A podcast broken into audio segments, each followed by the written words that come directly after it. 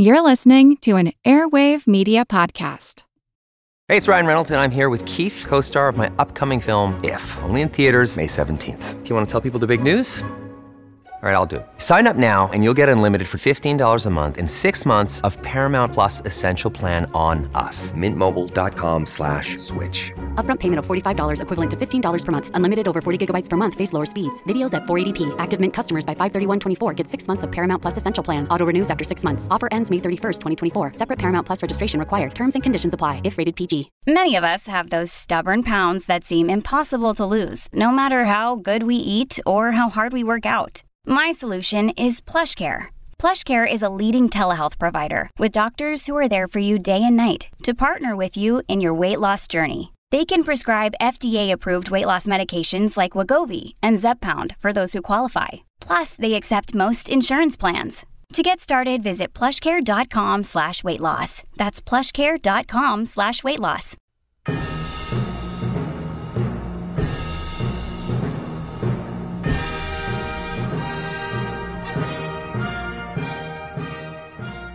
Yes, the Olympics are here.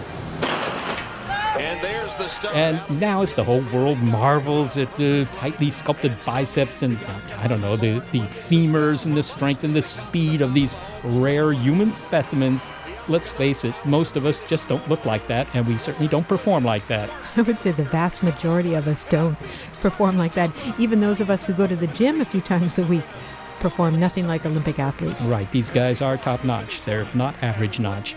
Uh, there'll be lots of coverage and ogling during the Olympics about why these people are so graced genetically or maybe work so hard for their exceptional muscle tone, their endurance, and on top of that, got a free trip to London. But let's face it, it's easy to praise the extraordinary. They're on the top of the heap. But what about the rest of us? We're heap too. Hold the elevator. Can you hit two, please?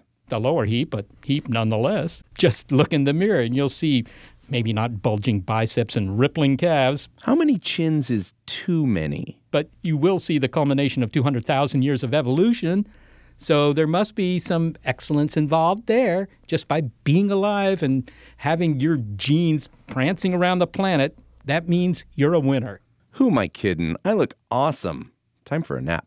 Yes, from beer bellies to aching backs, we're all winners in the Darwinian Olympics. At least here on a special edition of Big Picture Science. I'm Seth Shostak. I'm Molly Bentley. We'll give you a respite from the international hoopla of the extraordinary, the miraculous, the exceptional, and celebrate Olympics for the rest of us. Let the games begin.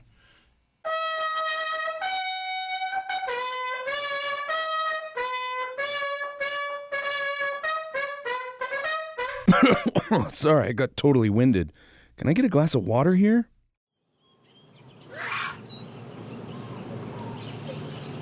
Now, we're not on the savannah anymore, and that's where our bodies became finely tuned, but they're still finely tuned. You may just not appreciate it. To illustrate, let's shift our attention to the body part that's most often neglected during the games, that above the neck. Now, the physical trait that you share with all Olympians is your head. It's not like other animal heads or other hominid heads, even, such as that of the Neanderthals. The human head is a remarkable evolutionary achievement. So your face is much smaller than a Neanderthal. Your face is in a different position. You have a chin. A Neanderthal doesn't have a chin. Our brains are different shapes. The way in which we uh, move our heads and stabilize our heads is a little bit different. If you go further down the line to compare us, say, to chimpanzees or other apes or even monkeys, the differences become even more uh, intense and more numerous. Professor of Evolutionary Biology Daniel Lieberman, and we'll hear more from him later. He asks you to consider, for example, what the head has to do so that you can run efficiently. And to illustrate that and other aspects of our anatomical excellence, we've designed a few Olympic events for the especially average among us.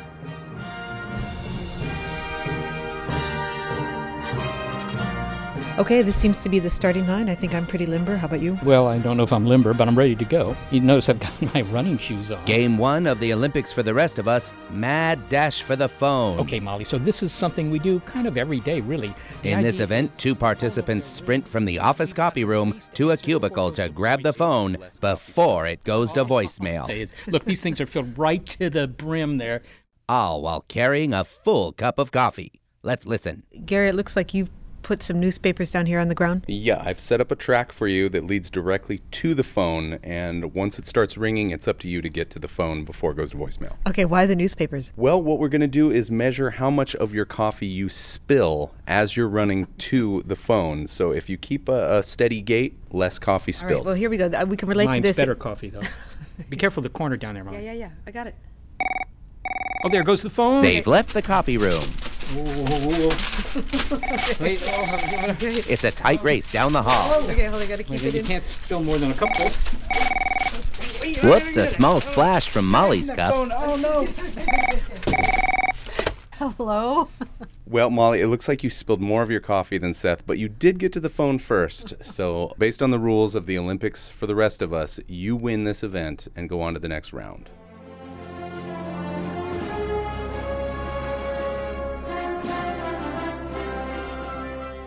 It was a grueling match, folks, and it seems that Molly has won with her agility, speed, and upright head. That may be, but even coming in second place, as I did in the Running with Coffee event, is a win because keeping my balance, avoiding obstacles at all, is an extraordinary achievement. And for that, I thank my head. If you think about it, the head is where your sense of balance mostly comes from. So when you're doing something complicated, like, uh, say, a gymnast doing some impressive feat on, say, the parallel bars, watch their heads. Their heads actually stay very still while the body's going through all kinds of amazing gyrations and contortions. We're very, very good at keeping our heads still, partly because it's very important for us to keep a stable gaze. Once we lose gaze stability, then the world becomes extremely disorienting. So it's a major uh, challenge for all mammals and humans especially. But one of the reasons that's very important also is that the rate gyro of the head, essentially, the sense of balance, actually primarily comes from the head. And so there's lots of information that the head is, is measuring constantly about how the body's moving and then using that information to create stability. Now, I know that you study heads, obviously, but you also study feet. Mm-hmm. Uh, part of this, I think, is because you're a runner yourself. But in addition, apparently, you got interested in feet when you watched some pigs that you'd put on a treadmill. I, I guess, well, pigs in general should be on treadmills, right? But you'd put these pigs on a treadmill, and you noticed they couldn't run without bobbing their heads up and down, and, and we don't do that. Right. Well, actually, the, I have to attribute that observation to my colleague Dennis Bramble from the University of Utah. So I was uh, I was at that time a, a graduate student running some pigs on a treadmill, um, and that's a long and complicated story. But um, but indeed, I had been standing there bored out of my mind for quite a while as this pig was trotting along on the treadmill, and um, and Bramble walks in the room and said, "You know that pig can't keep its head still." And I hadn't really thought about that. But indeed, if you ever get the opportunity to watch a pig on a treadmill, you'll see that its head flops about in a really ungainly, awkward fashion. But if you ever watch a dog or a horse running, you'll notice that the head stays incredibly still. It's like a missile, and the body's more or less moving on the head. And so that got us thinking about a human head stabilization. And actually, anybody can observe that themselves. So if you watch, for example, a runner or an athlete at the Olympics uh, who has a ponytail, that ponytail on the head is going to go up and down and side to side as the athlete runs, right? That ponytail is an accelerometer. It's basically measuring the accelerations that are acting on the head. But you'll notice that people's heads actually remain remarkably still despite those wild movements of the ponytail. And so, what that's telling you is that there are extraordinary forces acting on the head, and yet we, as a species, have figured out a way to keep our heads very stable uh, despite lacking the mechanisms that most other animals have. Now, one thing I'm told, although you don't really notice it in yourself because you're so used to looking at other humans, is that we have pretty big necks. And, and I assume that that plays a role in being able to stabilize our heads? Actually, we have pretty short necks. If you look at most animals, they have pretty long necks that stick off the back of the head. Uh, so, in a sense, the head is cantilevered. It's actually pushed forward from the body, right? Most animals have relatively horizontal necks, and the neck emerges from the back of the head. So that if you ever watch, say, a, a dog or a cat or a horse run, the neck is able to flex both at where it connects to the trunk, but also where it connects to the head. And so that those simple flexion movements, those bending, uh, you know, up and down bending movements, enable the animal to keep their heads extremely stable. But we have very short vertical necks that attach in the center of our skull up and down. So we're basically like pogo sticks. So we lost the basic mechanism when we became bipeds. We lost that basic mechanism that's available to pretty much all quadrupeds to keep their necks still. And so we've evolved, we think, a completely novel set of mechanisms to stabilize our heads. And importantly, it's one of the, the features that gives us the ability to run really long distances uh, comfortably and, and, uh, and effectively. Well, is it just our necks? I, I, I, thought that our noses also played a role in this. Correct, yes. So most animals have noses like, um, well, like dogs or cats, right? There's just a, it's kind of like a hole, right? But we have an extra chamber on the, on the front of our nose a sort of vestibule, if you will, the outer part of our nose, and nostrils that point downwards rather than forwards. So we've uh, evolved special noses that help us be very active because that extra part of the nose, that's the part basically that you know children or rude people pick, is essentially a turbulence generator. None of the real serious business of the nose occurs in there, but you have two little valves, those are your nostrils, that are at a right angle to the rest of the nose. So the air has to go through a very small little valve and then turn 90 degrees to get into the rest of the nose, where it goes through a second valve. And those valves act a bit like the valve on a garden hose. That's called a venturi throat, but it basically causes the, the air that might be laminar flowing in a stream to become very turbulent and flow in vortexes, and that means that the air doesn't rush through the nose as fast as it would if it was going in a straight flow, but it causes the air to slow down as it comes into contact with the mucous membranes in the nose, and that enables us to humidify air as it's coming in, sometimes warm it when it's cold. And it also enables us to capture that moisture on the way out so that we don't dehydrate as rapidly. You know, when people envision what we might become in the course of uh, another couple of hundred thousand years of evolution or whatever, they, they often envision these big headed, big brained humans. Does that make sense? I mean, our heads are pretty good. Uh, would a bigger head be better? the most common Hollywood ver- vision of, a, of an alien, you know, is, a, is the very large-brained uh, creature. But the only way in which uh, natural selection is going to cause larger brains is if a bigger brain were adaptive. And the answer is that uh, that's probably unlikely um, because um, you'd have to show that individuals who had larger brains um, had uh, a selective advantage over people with smaller brains, and that's clearly not the case now. Furthermore, simply using your brain differently or eating more food, etc., doesn't make your brain bigger. So, right at the moment, there doesn't seem to be any selective advantage whatsoever for brains getting bigger. In fact, brains have gotten smaller over the last few thousand years. If you look at uh, at skulls from about 10 or 12,000 years ago, an average brain size was a little bit larger than it is today. And brains have shrank over the last few thousand years because bodies have also gotten smaller. So during the Ice Age, people were larger, and that's because uh, it's a thermoregulatory advantage to be a little bit bigger when it's colder. And as the Earth has warmed up, uh, bodies have gotten actually a little bit smaller, and brains, of course, scale with body size. So as our brains, as our bodies got smaller, our brains have become a little bit smaller too. And there's no evidence whatsoever that that uh, people's brains are getting larger now. So I think you can uh, write off those uh, Hollywood fantasies as as well Hollywood fantasies. Well, it's it's somewhat uh, uh, disconcerting to think that uh, Ice Age literature really should be better than our contemporary literature because they had bigger brains, but that doesn't mean they were smarter. No, there's actually really no relationship between brain size and intelligence within within the species. Well, Dan, we know that a lot of animals on this planet have heads, but what about creatures from another world? Would, would the aliens have heads? Well, heads evolved hundreds and hundreds of millions of years ago because of all those sensory mechanisms that you just mentioned. Almost all the major functions that go in your head tend to be sensory, right? You've got the eyes, the brain, the ears, the sensory system of balance, taste, smell. And that's because these are outgrowths of the end of the neural tube which formed a brain. And so heads evolved hundreds and hundreds of millions of years ago, we think, because of predators and prey. So, uh, if you want to start figuring out how to get dinner, you need to be able to sense that dinner. You need to be able to find that dinner. You need to be able to taste that dinner and decide whether or not you're going to actually eat it. You want to be able to spit it out. You then, of course, want to be able to chew it so that you can get more energy from that dinner. And if you want to avoid being dinner, you also want to be able to sense that predator, and you want to be able to, um, you know, keep your head stable as you're swimming away, etc. So heads evolved in order to help organisms eat each other and also avoid being eaten. Would it have occurred in the same way in other kinds of creatures that have different body plans? I very much doubt it. I mean, our heads are really a byproduct of the way in which the embryo develops with a neural tube, and then we have a lot of the specialized sensory bits at the end of the neural tube. I would imagine it's very unlikely that if life is found on other planets, that their embryos would function in the same ways as ours do. Very interesting. Daniel Lieberman, thank you so much for giving us a heads up about the headless aliens. My pleasure. Daniel Lieberman goes for runs around Cambridge, Massachusetts, where he's professor of human evolutionary biology at Harvard University, and he's also the author of The Evolution of the Human Head.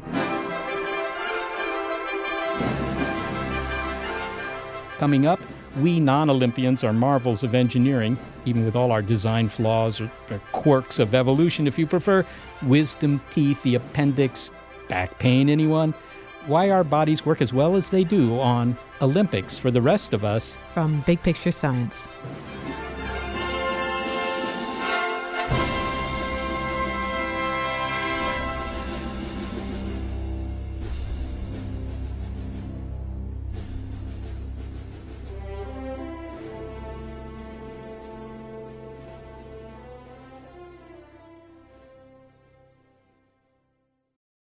Your brain needs support, and new Olly Brainy Chews are a delightful way to take care of your cognitive health. Made with scientifically backed ingredients like Thai ginger, L-theanine, and caffeine, Brainy Chews support healthy brain function and help you find your focus, stay chill, or get energized. Be kind to your mind and get these nootropic chews at olly.com. That's O L L Y.com. These statements have not been evaluated by the Food and Drug Administration. This product is not intended to diagnose, treat, cure, or prevent any disease.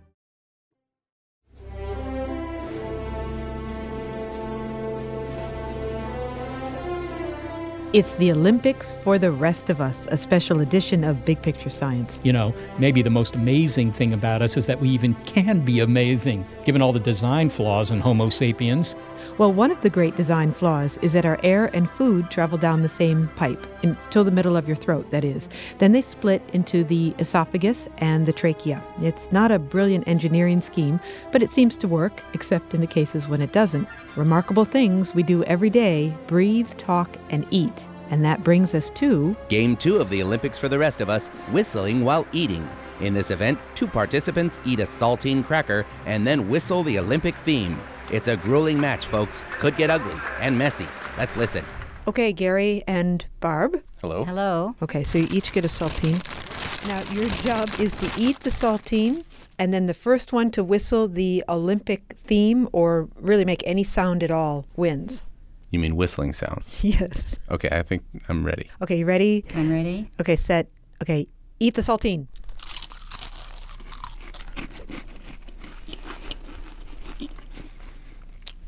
Nope. I'm not ready. That was kind of a whistle. Oh my goodness. Well, I think that that one's pretty clear. Gary came through with a whistle. It wasn't maybe a first class whistle, but it was a second class whistle. Can you do the Olympic theme?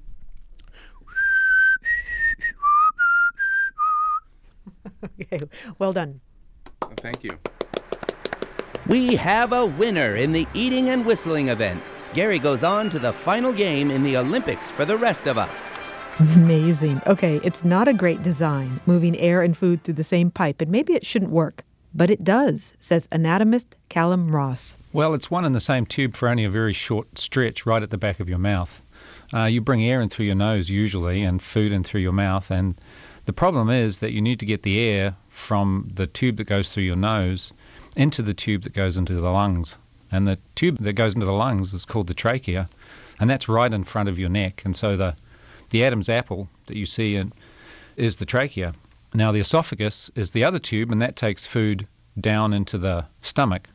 So the air and the food have to cross, and they cross in the back of your mouth. No, that, that sounds like a kind of a bad design. Is that the reason that if you eat crackers and try to whistle, you can't really do it? Um, I don't know about the crackers and the whistling. I, th- I think the problem is that if you, for example, if you if you laugh while you are swallowing, or try and inhale something while you are swallowing, you put yourself in danger of choking. And one of the things that happens sometimes when people choke is the, the food then goes out through their nose. So that's some evidence that the air tube and the food tube cross in the back of the mouth. Well, uh, evolution rewards designs that work. And uh, of course, we're the result of what, 200,000 years of fine tuning of Homo sapiens. Yes. And yet, this doesn't sound like a really very good engineering. Well, I think it's just by chance. It's a developmental, it's just the way that the system develops. And it's inherited from our fishy ancestors, like lungfish, in which the, the lungs come off the front of the gut tube, so in front of the esophagus as well. There are some fish, eels in fact, that have lungs that form by pouching out of the top of the, the esophagus or the gut tube, so that in those animals, the air and the food wouldn't have to cross if they had that problem. Whereas we just happen to, by chance, have descended from a group of animals in which the lungs bud off the front of the gut tube rather than the back. And natural selection then makes the best of a bad lot. Well, okay. Well, let, us take it another uh, quirky yet worky feature. Uh, we're bipedal. We've spent many thousands of years becoming so, and yet back pain afflicts most of us at some point in our lives. Yes. Why is that? Is that a, a design flaw? Yes, natural selection has taken a system, the, the vertebral column or your spine, a system that is designed to suspend our weight beneath it, like you would see in a dog or in a cat or a horse, for example. And it's taken that system and stood it upright. So now all of the weight, instead of being distributed along the vertebral column, is all going down through the vertebrae at the top of the pelvis. And those backbones at the top of the pelvis, in the lumbar region as it's called, those are the ones that we have the most problem with. So it's just having stood up, gotten off all fours and standing up. Exactly right. So once again, it's this this question of natural selection works with what it has, and what it had was a system designed to suspend things below it when it was horizontal, and then becoming upright natural selection can't redesign the whole system. It has to just work with what it has. All right. Well, at the risk of sounding like I'm complaining, uh, I'm going to complain about yet another thing wisdom teeth, which I used Yes. to have. I mean, you know, we, we put a lot of energy into growing these things, and everybody does. And then in many cases, they're just yanked out at some ridiculous price by a dentist with a lot of discomfort. Uh, what was the intention of having those wisdom teeth? Well, we used to need a lot more teeth than we actually have now. In fact, not everybody has wisdom teeth. Some people, they never develop. And so natural selection seems to be gradually getting rid of them. But we're in a situation now where most people have them and some people don't. And the real problem is that our faces are not big enough for the teeth that we have. So our ancestors had faces, jaws that were plenty big for all of the teeth that we have, including the wisdom teeth. And natural selection has been reducing face size, and possibly as the result of the evolution of cooking. But in any event, natural selection is reducing face size. And as it does so, the teeth are going to have to be lost one at a time or, and or decrease in size. And the wisdom teeth are in the process of doing that. So, so they're going away. It- At some time in the future, people will not develop those wisdom teeth. That's the conventional wisdom, as it were. Probably not. And now, is it that we were eating more in uh, in ancestral times? You know, 150,000 years ago, but maybe before we developed the idea of cooking things and sort of improving the nutritional value of what we ate. Was that the deal, or did we just eat different things? Uh, we ate different things. We ate harder things. We ate tougher things. And before we cooked things, the only way that we could break food down was in our oral cavity and in our stomach. So by chewing on it and then swallowing it into the stomach and using acid to, to digest it. Now, if you're eating tougher and harder things, you need more teeth or thicker enamel so that you don't wear your teeth out as you get older. So when we started cooking our food, we needed to use our teeth to break down the food a lot less, and natural selection started reducing the size of the face and the size of the teeth.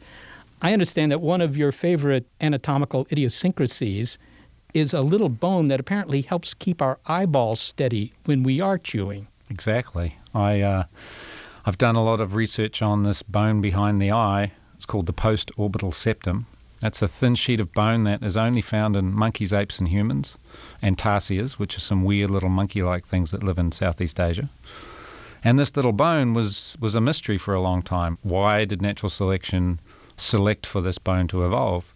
My suggestion, and other people I think agree with me, is that it insulates the eyes from movements of the chewing muscles. So if you watch someone chewing or talking for that matter, you can see the muscles on the side of their head moving, bulging. And that muscle on the side of the head is so close to the eye that if there wasn't this thin sheet of bone there, the eye would bounce around when you chewed, and that would be uh, disconcerting to say the least. We're talking evolution here, Callum. And of course, if you're walking the planet, you're a winner in the Darwinian Olympics, right? So uh, you can be a winner and still be flawed, apparently. Yes, natural selection doesn't make you perfect; it just makes you good enough. good enough. That's you know, I have to say that that's what I've been told all my life. but, and yet, our bodies do pretty well. I mean, most of us are not able to run and jump like an athlete, but uh, you know, we do a lot of very well coordinated things. I mean, you just try and make a robot that can walk and compare that to a human who can walk, and you see how well put together we are for certain things. Yes. So, would you say that the human body is still a kind of a wondrous machine, something to be admired, or do you just sort of say, look, this, this is a bad design, it should have never come out the factory? There's a lot of really great, fascinating, and interesting things about the human body. It's it, and it is very well designed in many ways, but it's a series of compromises. It's uh, a mishmash of things that work very well, combined with some things that don't work very well, and are clearly just pieces of bad design that we're having to put up with. Well, Callum Ross, thank you so very much for talking with me. Oh, you're welcome. Thank you for having me, Seth. Callum Ross is professor of organismal biology and anatomy at the University of Chicago.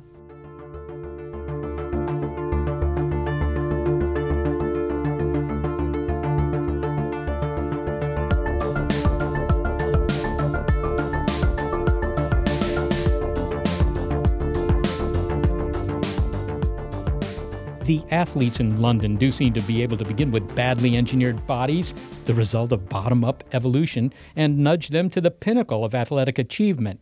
But as Callum Ross says, despite our design flaws, we ordinary middle of the bell curve creatures deal with our environment pretty well, although sometimes the environment conspires against us. The average human body doesn't look the way that it did a 100 years ago, even 50 years ago. On average, we're heavier, much heavier. Obesity has been quite rare around the world until the past several decades, and undernutrition and people dying of starvation was a much more significant social problem. In the United States, two thirds of adults and one third of children are overweight or obese. The condition leads to disease such as type 2 diabetes and overall compromises health. So, this is the first generation of American children in the nation's history expected to lead shorter lives than their parents did. Kelly Brownell is a psychologist at Yale and an expert on obesity. Named one of Time magazine's most influential people, he's been tracking the obesity epidemic since it began in the early 1980s. Before that, he says, average body weight was pretty stable, but then a rapid increase began that continues today. Now, people have offered many reasons for the obesity epidemic, but Kelly Brownell puts a changing food environment at the top of the list. I'm about 60 years old now, and when I was a boy, the sugared beverages came in bottles that were six and a half or eight ounces big. Uh, my high school may have had one beverage machine if it had any. People ate three meals a day. There weren't drive in windows at fast food restaurants. Portion sizes were uh, much smaller than they are now. And that just begins a list of how, how of the factors that show how profoundly the environment has changed. And every one of these factors by itself large portion sizes, more frequent eating times, higher accessibility to unhealthy foods drive up food consumption if you add them all together, it's a massive onslaught against human biology. So it sounds like a couple things are happening. One is the actual content of the food, and the other is the the access to the food. So back on the days when we were on the savannah, if we're talking about human biology and what we were adapted for, you probably wouldn't come across a whole pile of deer meat or saber-toothed tiger meat or whatever it might be and then you could just gorge yourself for the rest of the week you had to hunt it down, and it was scarce or maybe at times plentiful, but it wasn't just, you know, abundant 24 hours a day. Accessibility to unhealthy food has gone through the roof. In humans living in, in earlier times in history would have periods of food scarcity and times when food might be abundant. For example, there would be a kill or a harvest And the humans that survived those conditions were the ones that would eat as much as they could when food was available, store the excess calories as body fat. Those people would survive the next famine, contribute to the gene pool.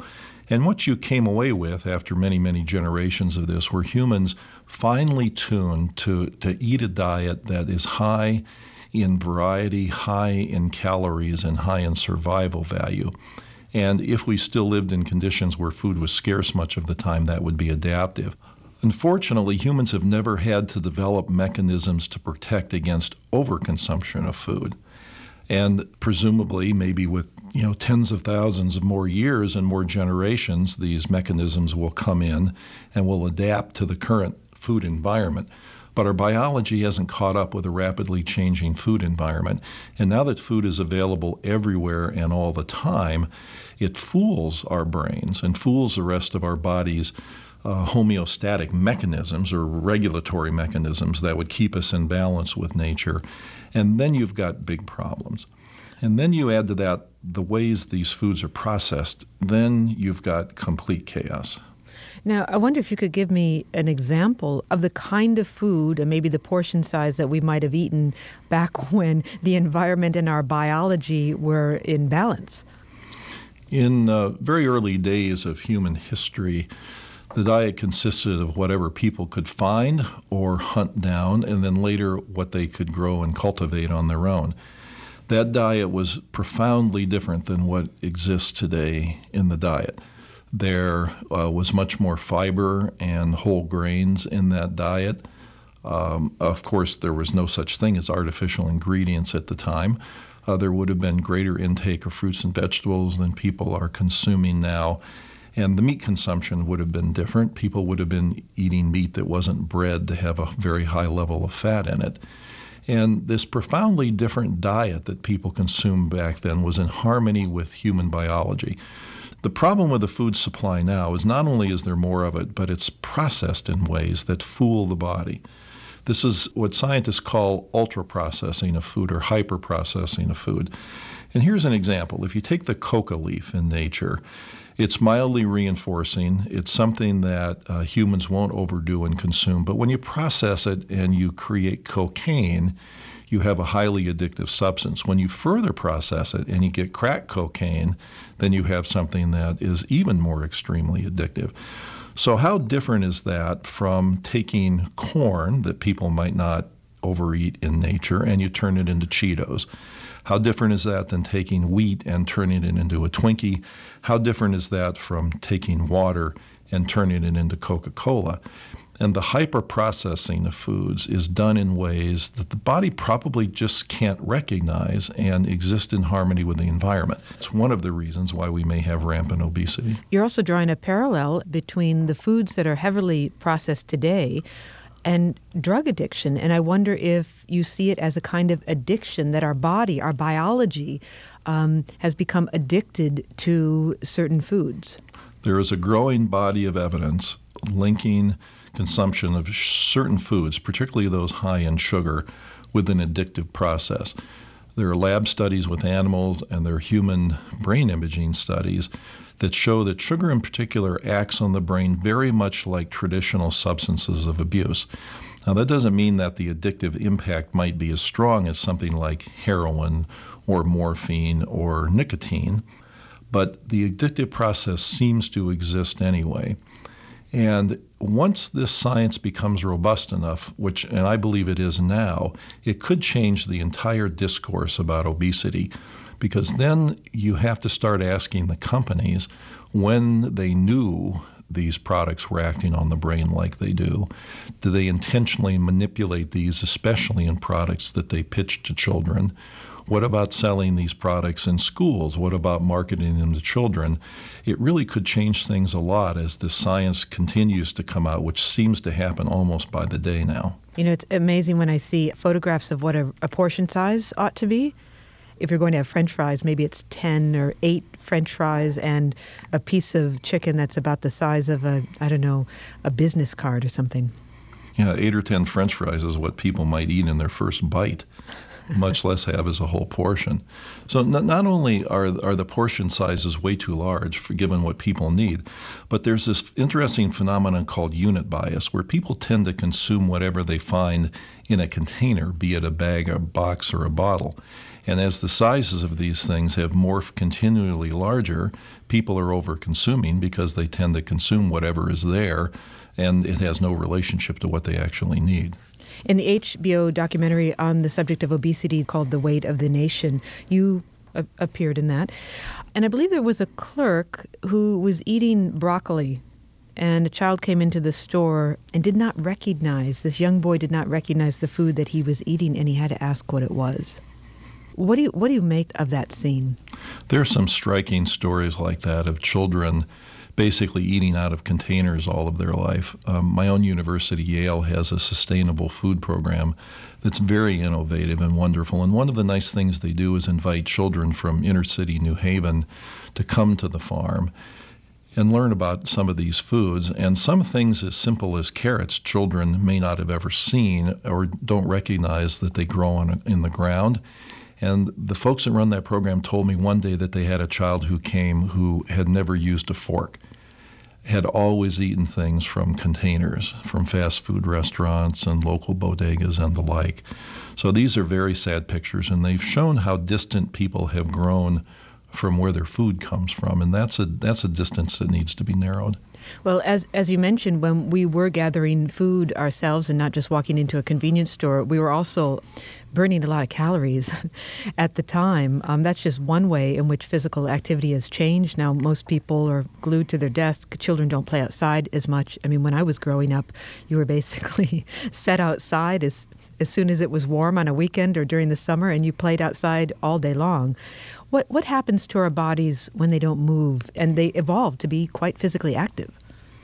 As many changes as there have been in the food environment, there have been equal number of changes in the physical activity picture. Physical education has been subtracted out of schools.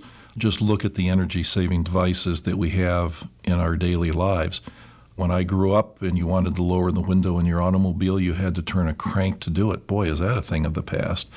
There are electric toothbrushes, electric garage door openers, washing machines. One thing after another like this conspires to save energy, which would be good if we were starving. But since we're not, we're not burning a lot of calories that humans used to do. One used to get paid to be physically active, it was called a job. And now most jobs are sedentary, and you've got to go pay somebody to join a health club to be physically active. So the picture has changed around totally and a cascade of health problems come from this, and obesity is one of them. Well, and finally, everything you said will give us a lot to think about as we watch these Olympians take the stage to do feats of human endurance and strength that are becoming increasingly rare. So that we don't despair too much, I wonder is there anything hopeful that we can be thinking about as we look at these extraordinary physical specimens? I'm very hopeful because countries around the world are beginning to take the obesity problem quite seriously. People are questioning the marketing practices of the food industry, and there are places around the world considering things as radical as taxes on some of the food. These are all signs of changing times, and as that changes, cultural norms about food will change so we can focus more on its quality, its impact on the environment, and less on just trying to get as much as we can for every penny we spend. Kelly Brownell, thank you so much for speaking with us. Thank you for having me. Kelly Brownell is a recognized expert in the study of obesity, a psychologist and epidemiologist, and director of the Rudd Center for Food Policy and Obesity at Yale University.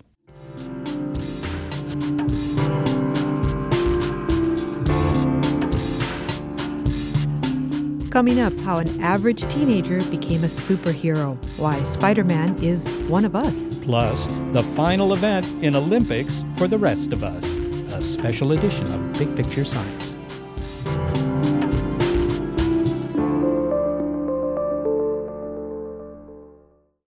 This episode is brought to you by La Quinta by Wyndham. Your work can take you all over the place, like Texas. You've never been, but it's going to be great because you're staying at La Quinta by Wyndham. Their free bright side breakfast will give you energy for the day ahead. And after, you can unwind using their free high speed Wi Fi. Tonight, La Quinta. Tomorrow, you shine. Book your stay today at lq.com.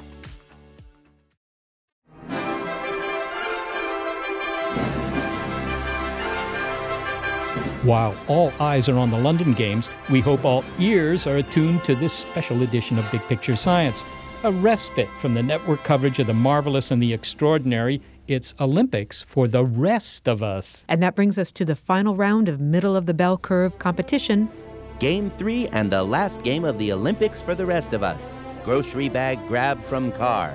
In this event, our two winners from the previous events, Molly and Gary, vie for the gold by trying to lift all 14 grocery bags from the trunks of their car and carry them to the door in just one trip. this I want to see because it's just not possible, folks. Let's listen. Okay, we're here for the third Olympic event for the rest of us. Gary, Molly, you guys ready to go? Indeed.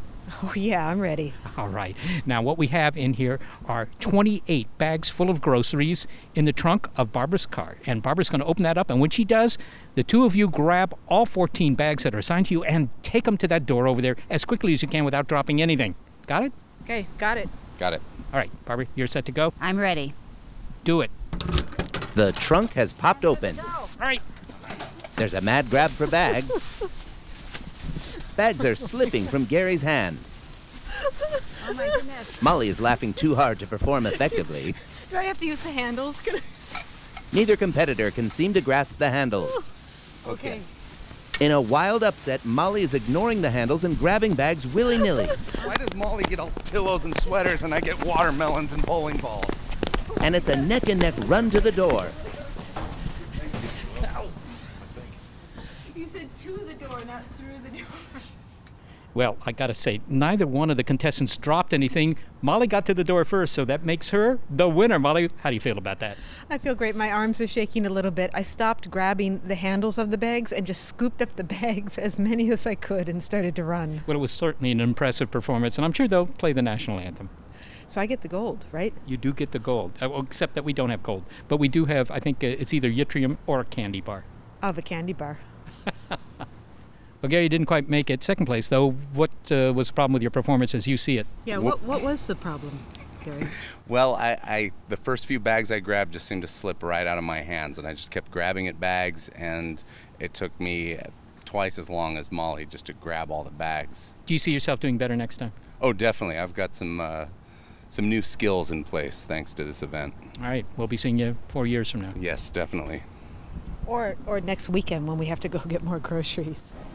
It was a tight race, folks. There may be a minor tear in Gary's rotator cuff and a sprained wrist for Molly, but it seems Molly has won the grocery carry event with her coordination, strength, and, well, I really have no idea what to attribute it to.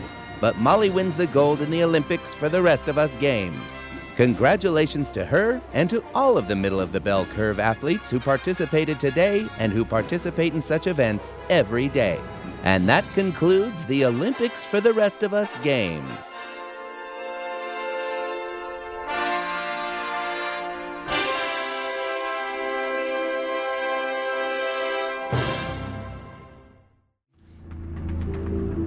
Tell us a little bit about yourself, Mr. Parker. Not much to tell, really. Peter lives with his aunt and uncle. Did you catch that spider guy yet? No, but we will. This guy wears a mask like an outlaw. I think he's trying to do something maybe the police can't. Can't? The film The Amazing Spider Man is now playing in theaters, and one thing that strikes us about Spider Man is his averageness. According to media and communication professor Robert Peaslee, Spider Man's alter ego, Peter Parker, is a perfect hero for the Olympic Games. He has extraordinary abilities, yes, but deep down, he's just like us, quite ordinary. You know, he's a, he's a teenager. He's got problems. He needs to get a job and keep a girlfriend and, and pay bills and, you know, live up to his Aunt May's expectations. And, oh, by the way, he's also got, you know, these superpowers and needs to save the world. And I think Peter Parker comes first for that character, and uh, Spider Man is sort of the, the thing he has to do. Whereas with a lot of the other superheroes, the, the superheroic character comes first, and the alter ego is sort of their cover. One of the things that certainly appealed to me about the film was indeed the interactions of Spider Man when he wasn't doing his arachnid thing, when he was just interacting like any high school kid would Mm-hmm. with, uh, you know, with, with his peers there. What are the super abilities that Spider Man has here? Well, he's uh, he from his spider bite, his super spider bite, he gets sort of superhuman strength, agility. He's got the ability to uh, climb walls without the use of any additional tools, etc. And then, of course, he's already a very smart kid. So it's that intelligence that he uses to build the web slinging devices that he uses in the film, which is a modification from the first uh, Sam Raimi trilogy, wherein Parker's spider bite actually gave him biological web spinners. But the other thing that comes with the spider bite is the so called spidey sense. And that's the supernatural heads up that Peter Parker has when something's about to go down. He has about a two to three second head start in terms of reacting to it. Yes, I, I, don't know that spiders can do that, but that, that is right. yeah. but nonetheless, the thing about Spider-Man is not so much his spider-like abilities; it's the fact that this guy is one heck of an athlete. Indeed, and that's enhanced by his the fact that he's bit by this spider. But unlike again the Raimi films, where Tobey Maguire seems to get bigger in terms of his physique and so on after the spider bite. Andrew Garfield, in this case, looks more or less the same. And so the litheness and the agility and so on seem to be something that isn't as a result of this new persona, etc. But Spider Man, if you think about him in comparison to some of the other big superheroes, both in film and, and in comic books. If you look at uh, Superman and his interstellar origins, his non human stature, I mean, he's a superhuman trying to fit in in, in human culture. So he's the fact that he's stronger and can fly and all these things sort of take him outside of the realm of the human. Batman, many of his abilities are as a result of either Bruce Wayne's extravagant wealth or his sort of monstrosity as a man seeking vengeance and the drive that kind of comes with that. It seems to me that you could make the case that uh, Olympic athletes are the closest that we come in real life to these sorts of superheroes. Well, you know, if you look at the way NBC as our as our main packager of the Olympics here in the United States, if you look at the way that they construct narratives around the Olympics, whether it's Summer or Winter Olympics, certainly they're playing on that uh, association for us. There's language and imagery that's consistently evocative of something beyond the human, of something of effort and of, of ability that the average person just can't approach, at least not without, you know, some of the buzzwords of dedication and hard work. But Spider Man is appealing largely because he's just the kid next door, or at least in a lot of the film, he's just the kid next door, and yet you know he's able to transcend that. He's he's able to do what I think most teenage boys have dreamt about doing at some point. Really impress the girls by you know flying through the canyons of New York as if he were just on a skateboard, and he does have a skateboard. I mean. There's something enduring in all this, isn't there? I mean, this is a timeless tale.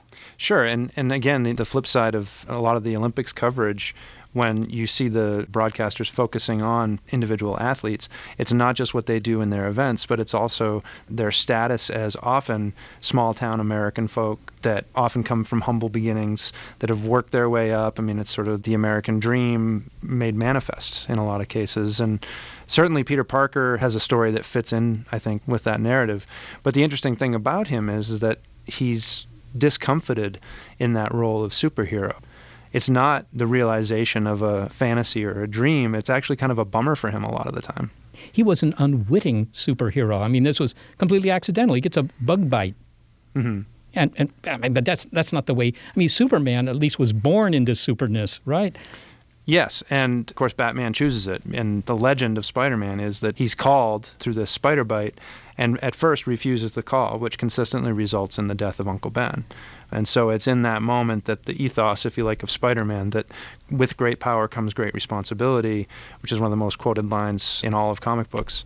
The impact, I guess, of that moment is felt throughout the Spider Man narrative universe. I kind of wonder why superhero stories, uh, why the mythology of superheroes appeal to us, because you know, in, in Europe, superheroes didn't seem to be that common. This seems to be a, really an American genre.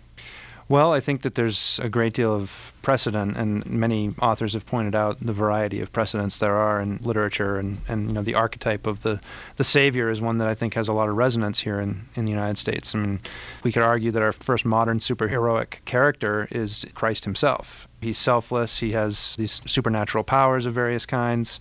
He's someone that is an outcast of one form or another So all of these kind of tropes, if you like, of that character, I think you could read into almost any other superhero character or even superhero esque characters like Neo from The Matrix or Harry Potter, Luke Skywalker. There's a whole batch of them out there. Yeah, it's almost a Horatio Alger story, right? I mean, just the Mhm. ordinary guy who does extraordinary things. The hero's calling, the you know the the ordinary person who is called to do something extraordinary must sacrifice something of great value to them in the process and either sacrifices themselves entirely for the good of the whole or is made stronger has sort of a coming of age experience as a result of their journey. Well, finally, Rob, if we were to send uh, Spidey to the London Olympics, which event do you think he should enter?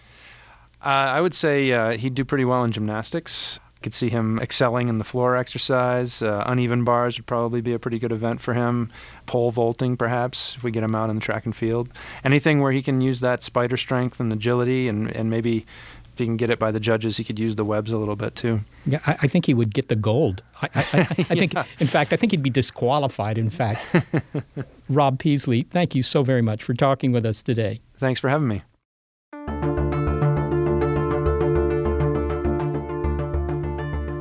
Everyman Robert Peaslee is an assistant professor at the College of Media and Communications at Texas Tech University and author of Web Spinning Heroics Critical Essays on the History and Meaning of Spider Man. Okay, well, it would be fun to watch Spidey as a gymnast. Yeah, I suppose it would be. I mean, it would be spectacular. Of course, I think it would be disheartening for the other competitors. But, as we've heard, there's no shame in being a middle of the road human, physically at least. Well, Molly, you know, we humans like to berate ourselves as being somehow, I don't know, inferior because, you know, hawks have better eyesight and, and cheetahs can run faster, and I suppose bears are stronger than we are. But in fact, our eyesight's better than most animals. We can run faster than most animals. We're certainly smarter than most animals. We live longer than most animals. You know, just as animals, we're pretty good. Pretty good is the new excellence in the Darwinian Olympics. Yeah, pretty good is, from my point of view, good enough.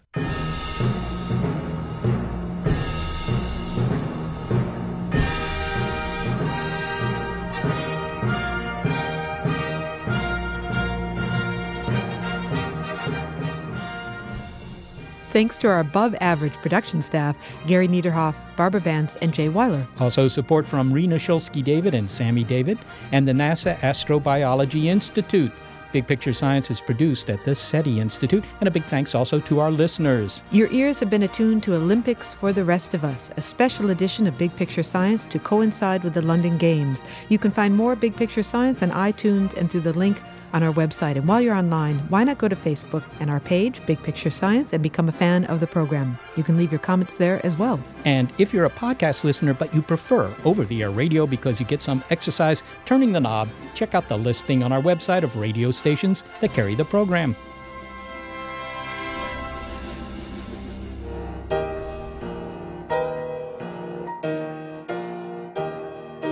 Ow, my hands are totally cramped up.